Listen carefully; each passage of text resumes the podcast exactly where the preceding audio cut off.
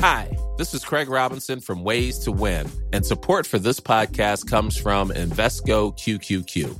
Invesco QQQ is proud to sponsor this episode and even prouder to provide access to innovation for the last 25 years. Basketball has had innovations over the years too. We're seeing the game played in new ways every day. Learn more at Invesco.com slash QQQ. Let's rethink possibility. Invesco Distributors, Inc. Since 2013, Bombas has donated over 100 million socks, underwear, and t-shirts to those facing homelessness. If we counted those on air, this ad would last over 1,157 days. But if we counted the time it takes to make a donation possible, it would take just a few clicks. Because every time you make a purchase, Bombas donates an item to someone who needs it.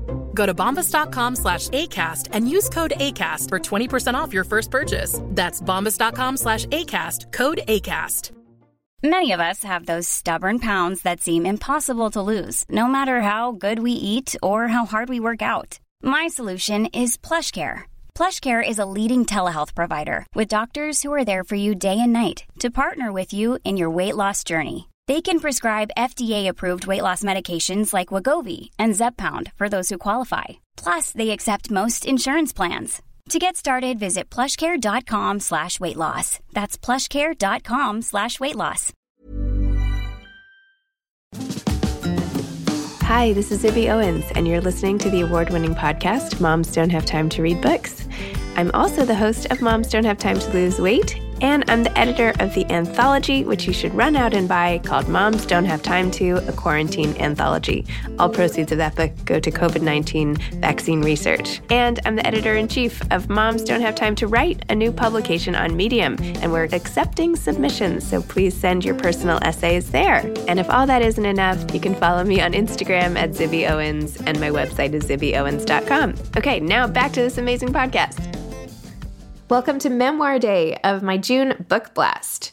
I'm releasing a bunch of really powerful, amazing memoir episodes today, and I really hope you enjoy them. Memoir is like my favorite literary genre. I don't know what yours is, but I love memoirs. I always learn so much, and this is part one of the memoirs I have to release in this book blast. Enjoy.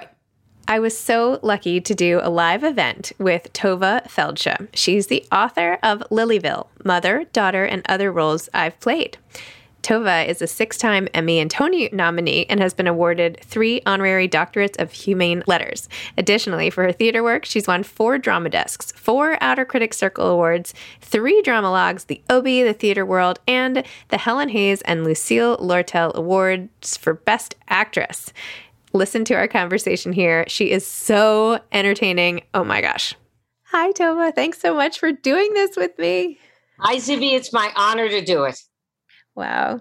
Oh my gosh. First of all, I have so many great things to say about Lilyville, but the thing that was the greatest was even from the start, the way you structured this book as like a play in three acts and used so much clever theater isms all throughout. Tell everybody about Lilyville, what inspired you to write this book, and how you came up with this adorable, innovative structure. There was an agent on his way to his office, uh, now at UTA, a wonderful man named Albert Lee. He was listening to a an interview I had given Entertainment Weekly with Dalton Ross. My mother had recently died, and within five months of my mother's death, I made plans to climb Mount Kilimanjaro. And I had just come down from that peak, uh, which I climbed with our son, Brandon. In all events, he listened to my interview. He went to his office. He called my managers in LA and said, Does Tovah Feldshuh have a literary agent? They said no. And he said, I think she has a writer's voice. I'm glad he thought so. I had no idea. He showed up in my living room with his wonderful partner, Lane Zachary, and they asked me, What did I want to write? And I said, I'd like to write about my mother, Lily. She has recently passed away, and she was remarkable. And our journey to find each other was remarkable. When Hachette asked me to write a book when the book deal was made and I was becoming a, a, paid author. They wanted a celebrity autobiography. And I've auditioned all my life and I tried to figure out how to stop the conveyor belt on this, not autobiography, but memoir. I don't regard myself as some international entity. I'm a Broadway kid, so I'm local talent and I have the honor of playing Houston and love Houston. God, I think I got my first cowboy boots at a place called Cutter Bill's, but it was quite some time ago. It was in 1980. In all events, I decided to write about my mother. I decided to look at my life, not chronologically and say I was born, I did this, I did this. Who cares? I decided to look at my life through the eyes of my mother and my mother's life through my eyes. My mother and I are 40 years apart, so we didn't have a generational gap. We had a generational chasm. And then my friend Jeff Harner, wonderful man who directs me in my one woman concerts like Tovah, Out of Her Mind, uh, Aging is Optional, because God, I hope it is. Tovah is Leona Helmsley. That's another one we did. He suggested, he said, Tovah, what do you know best? And I said, Well, I guess I know the theater best. He said, Why don't you write this as a theater piece? And that is when the whole manuscript took off. And I structured it in three acts with two intermissions and a palate cleanser between each between each chapter. So instead of getting chapters, you get scenes. Instead of getting foreword, a foreword, you get an overture. Instead of getting an afterward, you get exit music. Instead of getting acknowledgments, I throw a cast party to honor all those who helped me, particularly Jeff Harner and my wonderful assistant, Oliver Scholson, who was a linguistics major at Yale, who was typing the manuscript furiously and knew where every comma and every colon went. And I am thrilled that it has been received so graciously and I hope that, Zibby, that in writing this memoir, which also has palate cleansers between each, between each scene, in vaudeville in the old days, the actors would come downstage to the most shallow curtain at the stage, almost on top of the first row of the audience and do a song and dance, tap dance or sing as they change the scenery behind stage. So you went from Henry Higgins' house to Freddie Eynsford Hill singing, I have often walked down this street before when the curtain opens. To do that scene change, you had to be in what we call in one. My editor, Lauren Marino, who was absolutely great, said, Don't say in one, it's too effete. People won't know what you're talking about. So I called them Lilyisms and Tovaisms. And that was a way also to bring in my career in between the chapters. But this is really a look of an ancient, ancient primal relationship between a parent and a child. And uh, it, it, you know, there's a Persian saying that a tree, in order to bear fruit, a branch, in order to bear fruit, must learn to bend. Well, our trees were on different lawns in Scarsdale, New York. And eventually, Lily lived so long, and I grew up enough that our branches could bower together, become intertwined, and truly intimate. And what the book really says, and it, it has a happy ending, is no matter what you are experiencing between you and another primary relationship, your husband, your child, your mother, or your father, it can be solved. I promise you, if I could solve this, you can solve that. That is my gift to you for Mother's Day. I also thought, Zibby, last last thing, and then please go ahead. That how do you hit the river of universal experience so that this is a book not just for Tovah, but for you, Zibby, and for you, Amy, and for the JCC of beloved Houston. You have to get to the primal relationships that exist for Homo sapiens, actually for for for the whole living world, which is that we all were given birth from somewhere. And these people gave us our lives. They gave us our life. So, how do we manage this? They tried the best they could. And if they didn't love us in a way we could understand, somewhere they tried the best they could. And somewhere you can try to empower them to be able to love you the way you need. But you, you have to do the work too. You have to do the work. I wish you were my therapist. I would have saved so much time and money if, if I had just had this conversation with you. oh my gosh. It, you know, it's so funny. I love reading books about mother daughter relationships, especially memoir, where people really put it out there what their relationships and the, the difficulties they have. And I'm continually struck, as I was with yours, how different every single one is. And some of the struggles, like your mother, who you are so funny the way you capture exactly who she was. I feel like I completely know her. The things that you throw in, like the fact that you talked about going to Juilliard and she called it a trade school, like, oh, you're not going to do that. Like, you're not going to do this. She was so dismissive of you at times. And the, like, when you got your big trapeze role and she was like, oh, look, you have to go on a trapeze to get this job, you know, like what? All of these things that, like, these little digs as you grow and become your own person. Like it's hard to get over that type of background noise. Tell me a little bit about I mean you write about it with such humor, but there's also sadness in there. Well, first of all, my mother was a mitzvah machine. She did deeds of kindness, probably deeds of loving kindness, except for one little thing. She was silent. So therefore, she didn't tell, I don't believe she told my older brother David either, or myself that she loved us. Like, I love you. Like I get up as a young as a young mother with my own children, and I always said, I love you because you breathe. I love you because you breathe. You have unconditional love in this house. Now, when you go out of this house, you have to learn the respect, of, earn the respect of other people. And when you're 16, and particularly once you're 18, you are subject to the laws of the United States of America. You are responsible. You are accountable. So be a mensch, be a human being. However, so my mother, you know, there was a book, I forgot the author, but five different ways of loving. So my mother loved through deeds, through actions. And many people says we are not who we we are not who we are we are what we do you know mm-hmm. so she did these things but she was a silent partner and my father was a litigator and very vociferous i really played my father on law and order when i played danielle melnick and he had known death early his father died when he was 16 and then he was drafted in the army and uh, spent his years abroad in the intelligence and didn't get home till 1946 so he was there under general dwight david eisenhower for some time and he saw death and knew death from the fight against the against the fascists. And as a result, because I was born well after the war, I became his only infant. So he really never left my side. He flanked me, and that saved that saved my life. It saved my emotional life. Finally, when I was 18, I went to my mother and I said, Mommy, do you love me?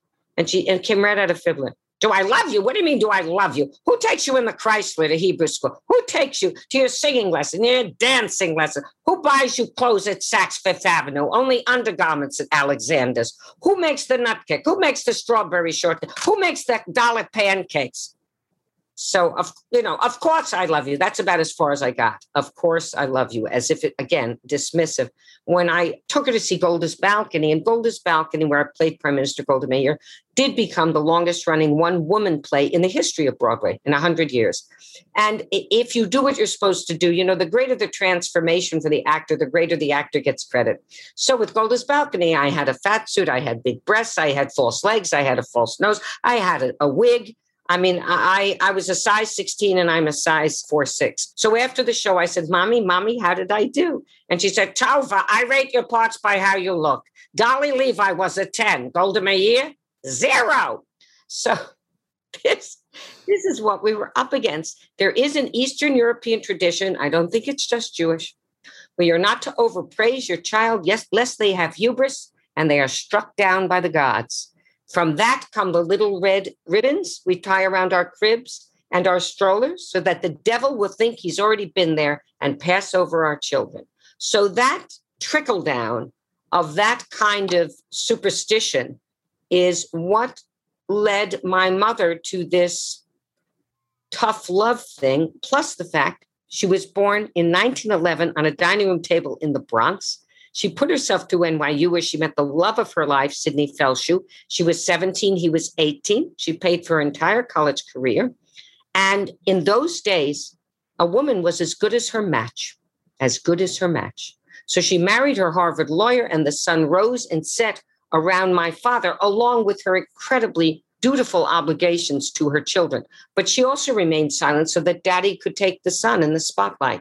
And it wasn't until my father died on May 11th, 1996. I'm actually writing a pitch now for a TV series, and it starts at my father's funeral, that my mother unexpectedly bloomed. She was the only survivor of my six aunts and six uncles. Each, each uh, parent was one of four children. So 12 people were dead, and with my father, the 13th. And when I say survivors, please understand we did not experience the God forbid, the European Holocaust. We came to this country in 1902. So she was the only, the sole survivor of her generation. And the light came to her, given to her by our entire large family. And Aunt Lil was very wise. And Aunt Lil used to give out wisdom. Like I say, my brother, who graduated summa cum laude from medical school and also was a director of plays, he headed the theater at Cornell so he practiced emergency room medicine on Saturday and Sunday, and he was a professor during the week at Cornell. He still is. As a matter of fact, he's doing a lot with COVID now, set up a stand and is busy inoculating. So my mother says to him, This is a, a great scholar, my brother. He says, David, I'm so glad I'm not your patient. Two days a week he practices, two days a week. You break your leg on Saturday, fine. You break it on Wednesday, call Gutterman's. Gutterman's the local Jewish funeral. Oh. So let me put it this way though all my roles as an actor took place on Broadway, off Broadway, in concert halls, in film and television, they all truly took place under the dome of Lilyville, where my mother Lily reigned supreme.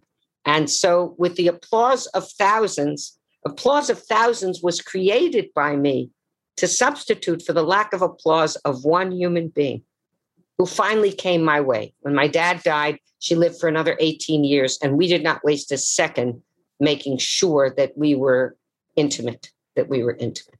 Wow. It's so funny how how you have to look to these external rewards and praises for what you this this primal need for love that's deep down and i know it was offset by your dad but that's just such a you know just the image of you on stage with everyone applauding and your mom being like ugh and even when your brother got you got the same fellowship as your brother or whatever that was and she was like ugh two actors oh my gosh you know like just so not, I, not what did i do wrong? What did i do wrong to have What- two yeah. people in the theater? Right what did we do sydney? What did what did we do? But i'll tell you what my mother gave me and there's light for all of us. Any obstacle that a parent unintentionally or intentionally dishes out as they're trying their best. People really do try their best and nothing is personal. Nothing is that. My i can't imagine how my mother was brought up by her by her british mother. This is british jewish. It's little pass the matzo please. Pass the matzo bit of a translation it isn't exactly the queen's english. It's not back here you say it's not you know that very very very elegant upper cross thing. It's more of a dentalization just like when you go to long island they have ts for d. I'm going to the dentist and the dentist is going to she's going to drill my cavities. Anyway what my mother gave me was resilience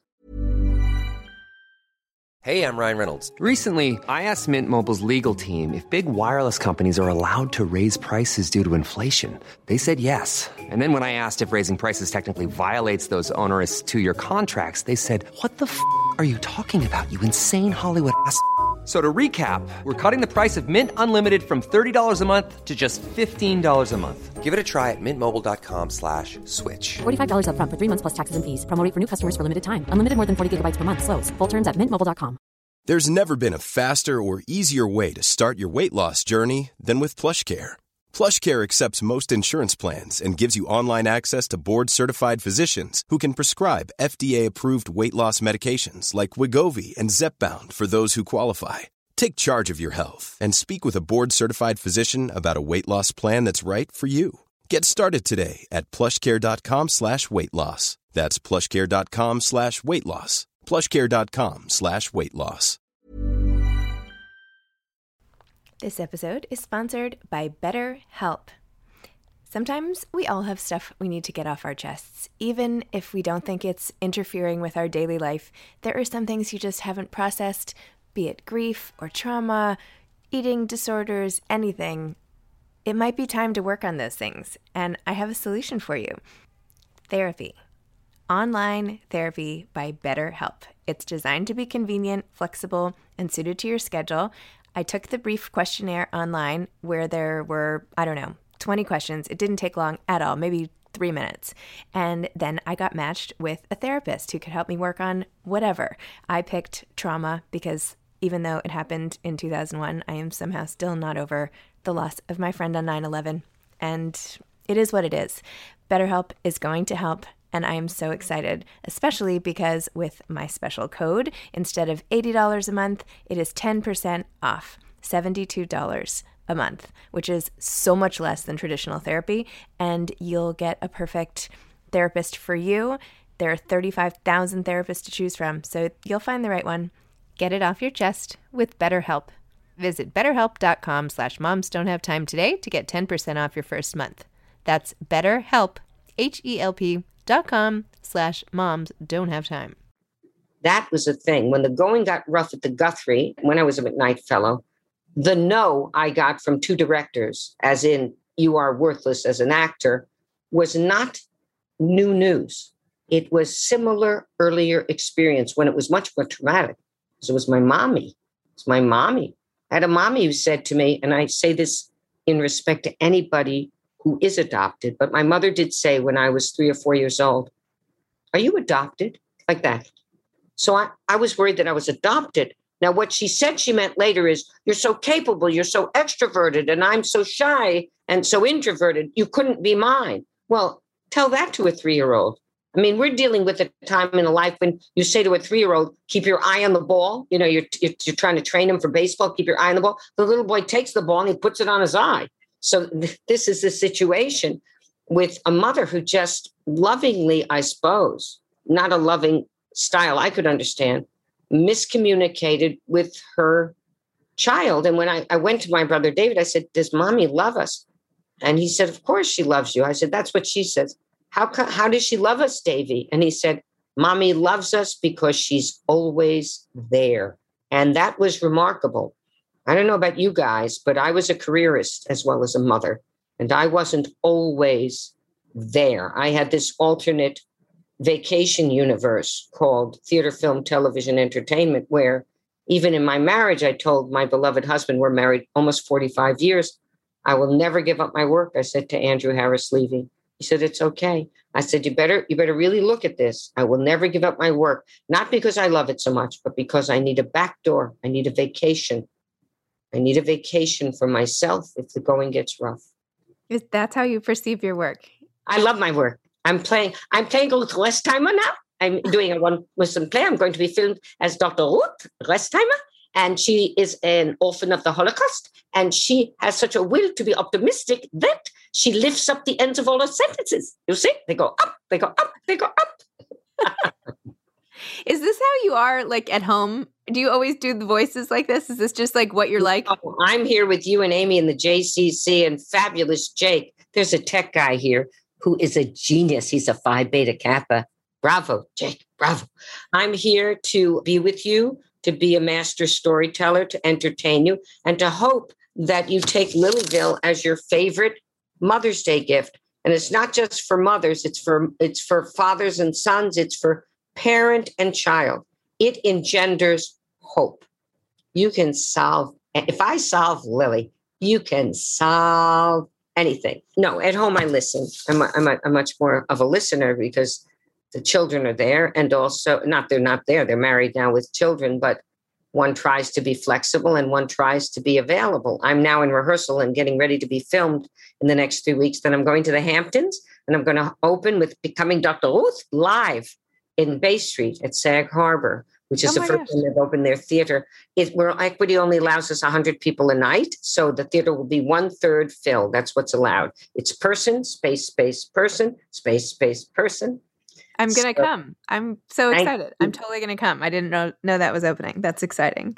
You know, the other thing that I loved, aside from the structure and all the amazing stories and everything else in the book, I love that you say like, okay, are you here for this book to get all of my salacious stories about all these famous people I've worked with? Okay, you'll get some of that. But like, this is mostly about my mom. And yet, then you go into this whole thing about Barbra Streisand, and like, you're so funny about it. How you wove in the lofty, like the most famous people of all time, and then like the most tender moments with family members and you know how it is to leave scarsdale how it is to land in scarsdale and suddenly feel so lonely and yet the next moment you're with bar you know emailing with Barbra streisand and everything and how do you some how do you like catch your breath in the midst of sort of these big personalities and your on stage life and your I think that's why I was asking are you like this all the time? Because for public personas I wonder like how do you just how do you shuffle back and forth? What does that do to somebody well it's like what I taught the children. I would put in the children what I hoped for the children. I have a son Brandon and a daughter Amanda. They married uh, Brandon married a marvelous woman named Jamie and Amanda married a phenomenal husband named Joel. And at night, when I would put them to sleep, I would say, I'm the luckiest mother in the world because I have the most empathic child. I have a child who walks into a room and know what, knows what's wanted and needed in that room and does the right thing. A person who knows the difference between a library and the Yankee Stadium. And Amanda would say, Mama, what empathic? And I'd say that's to feel with somebody. So you would put in them what you hope for them. Likewise, my function as a mother is very different than my function as your author tonight. So the first thing, the children call me every night. I miss them terribly, but I love my work. So I've had to balance. I haven't worked in, like many actors, I haven't worked in a theater in 14 months. My last concert, my last concert was in Houston, February 22nd, unless I'm crazy. I sang somewhere in Houston, February 22nd, because I came home and I got COVID. I got COVID oh. starting May, uh, March 9th to 19th, a year over a year ago. And I've been double vaccinated like most elder statesmen. I've been double vaccinated since February. So New York State really had it together. How are you guys doing in Texas? Are you getting your vaccinations? I'm in New York City. I know, Zibby. Sorry. So you're with me. So we're fine. I'm, but I'm eventually, I assume I I assume you guys in Texas are not going to do any hocus pocus and believe in some anything but science. Anybody who doesn't get double vaccinated, in my book, is selfish. You're jeopardizing your countrymen. You're jeopardizing your family. You're jeopardizing your children. That's what I say. And everybody had a great. We had a great time in New York getting those things anyway, I switch channels uh, depending on what's wanted and needed in the space. When I'm with my wonderful director, David Ellenstein, and he has something to say, I'm quiet. I listen to him. When I'm with, I will be with Scott Schwartz in Bay Street at Sag Harbor to do Becoming Dr. Ruth, and he directed me in Golda's Balcony. So that'll be a lot of fun. I'll finish this filming, which is streamed for all their subscribers, and you can buy a ticket to the North Coast Rep production of Becoming Dr. Ruth. It'll be released June 8th through July 4th, as I am opening in Bay Street June 5th, June 5th through June 27th.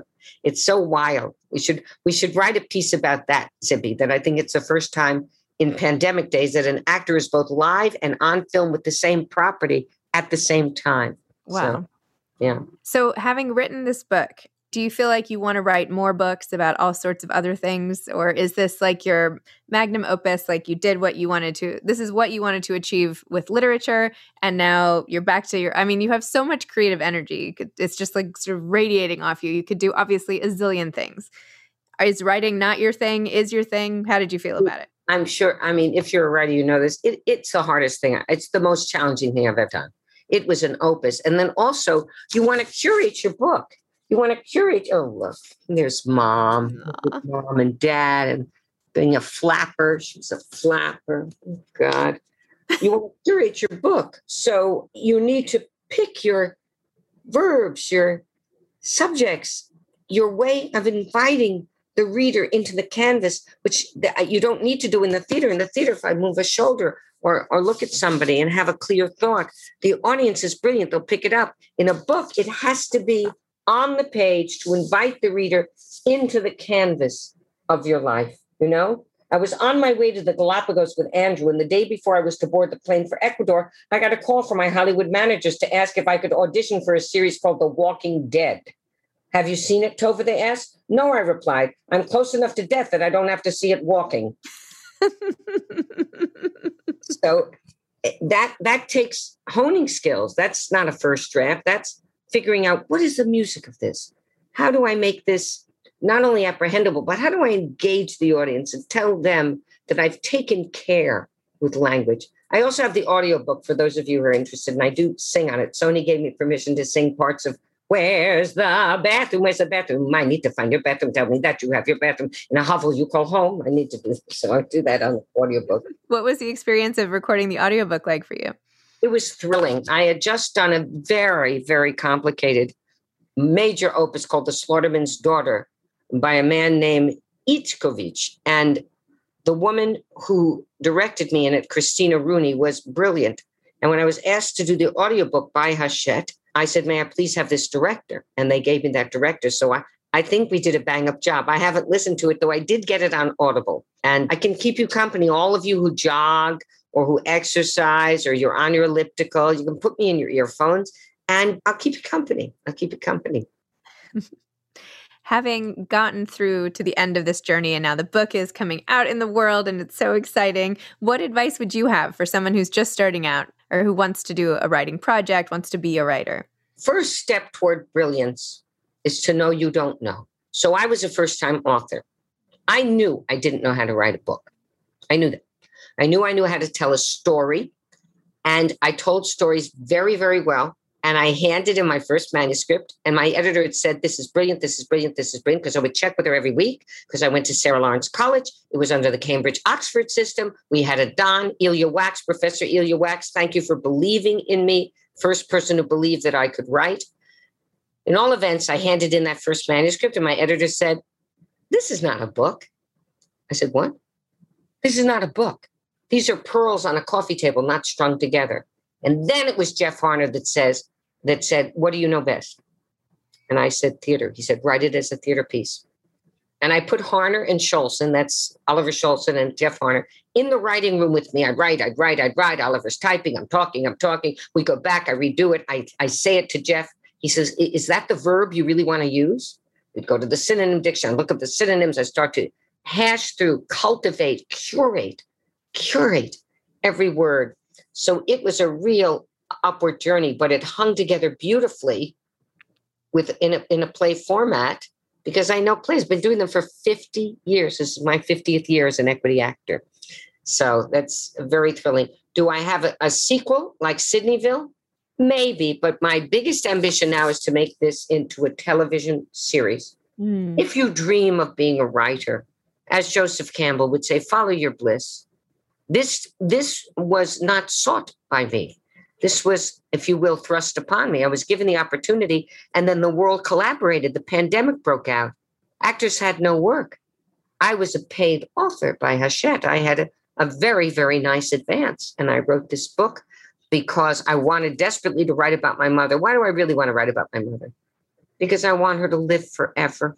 I want her to be ubiquitous. I want her on my shoulder. I want to hear. I want to hear. This is the night of my bat mitzvah. I'm in a dress from Bonwit Teller with a Kelly green cummerbund and matching green shoes that we had dyed to match from Miles' shoe store in White Plains. I had a little pillbox hat made by my mother's a milliner that looked like, you know, something like Jackie Kennedy because she was coming into, into fashion. I have on my bat mitzvah pearls. So that's why I, one thing about that's great about a memoir is that you revisit your whole life, you excavate your life, and you choose the best best finds to give to the reader and say, this really was unique in my life. M- maybe it will help you. Maybe, maybe it will help you. We're still in service to each other. If we're not in service to each other, who are we? I completely agree. Well, thank you so much. Thanks to the JCC. And thank you for for all of everybody for coming. Have a great night. Thanks for listening to part of my June book blast. I hope you enjoy it. Come back tomorrow for more. Thanks for listening to this episode of Moms Don't Have Time to Read Books. Don't forget to follow me on Instagram at Zibby Owens and at Moms Don't Have Time to Read Books. Also, sign up for my newsletter at zibbyowens.com and sign up for my virtual book club and meet lots of authors on Zoom every other week. Thanks so much to Steve and Ryan at Texture Sound for the sound editing. And thank you to Morning Moon Productions for providing this fantastic intro and outro music.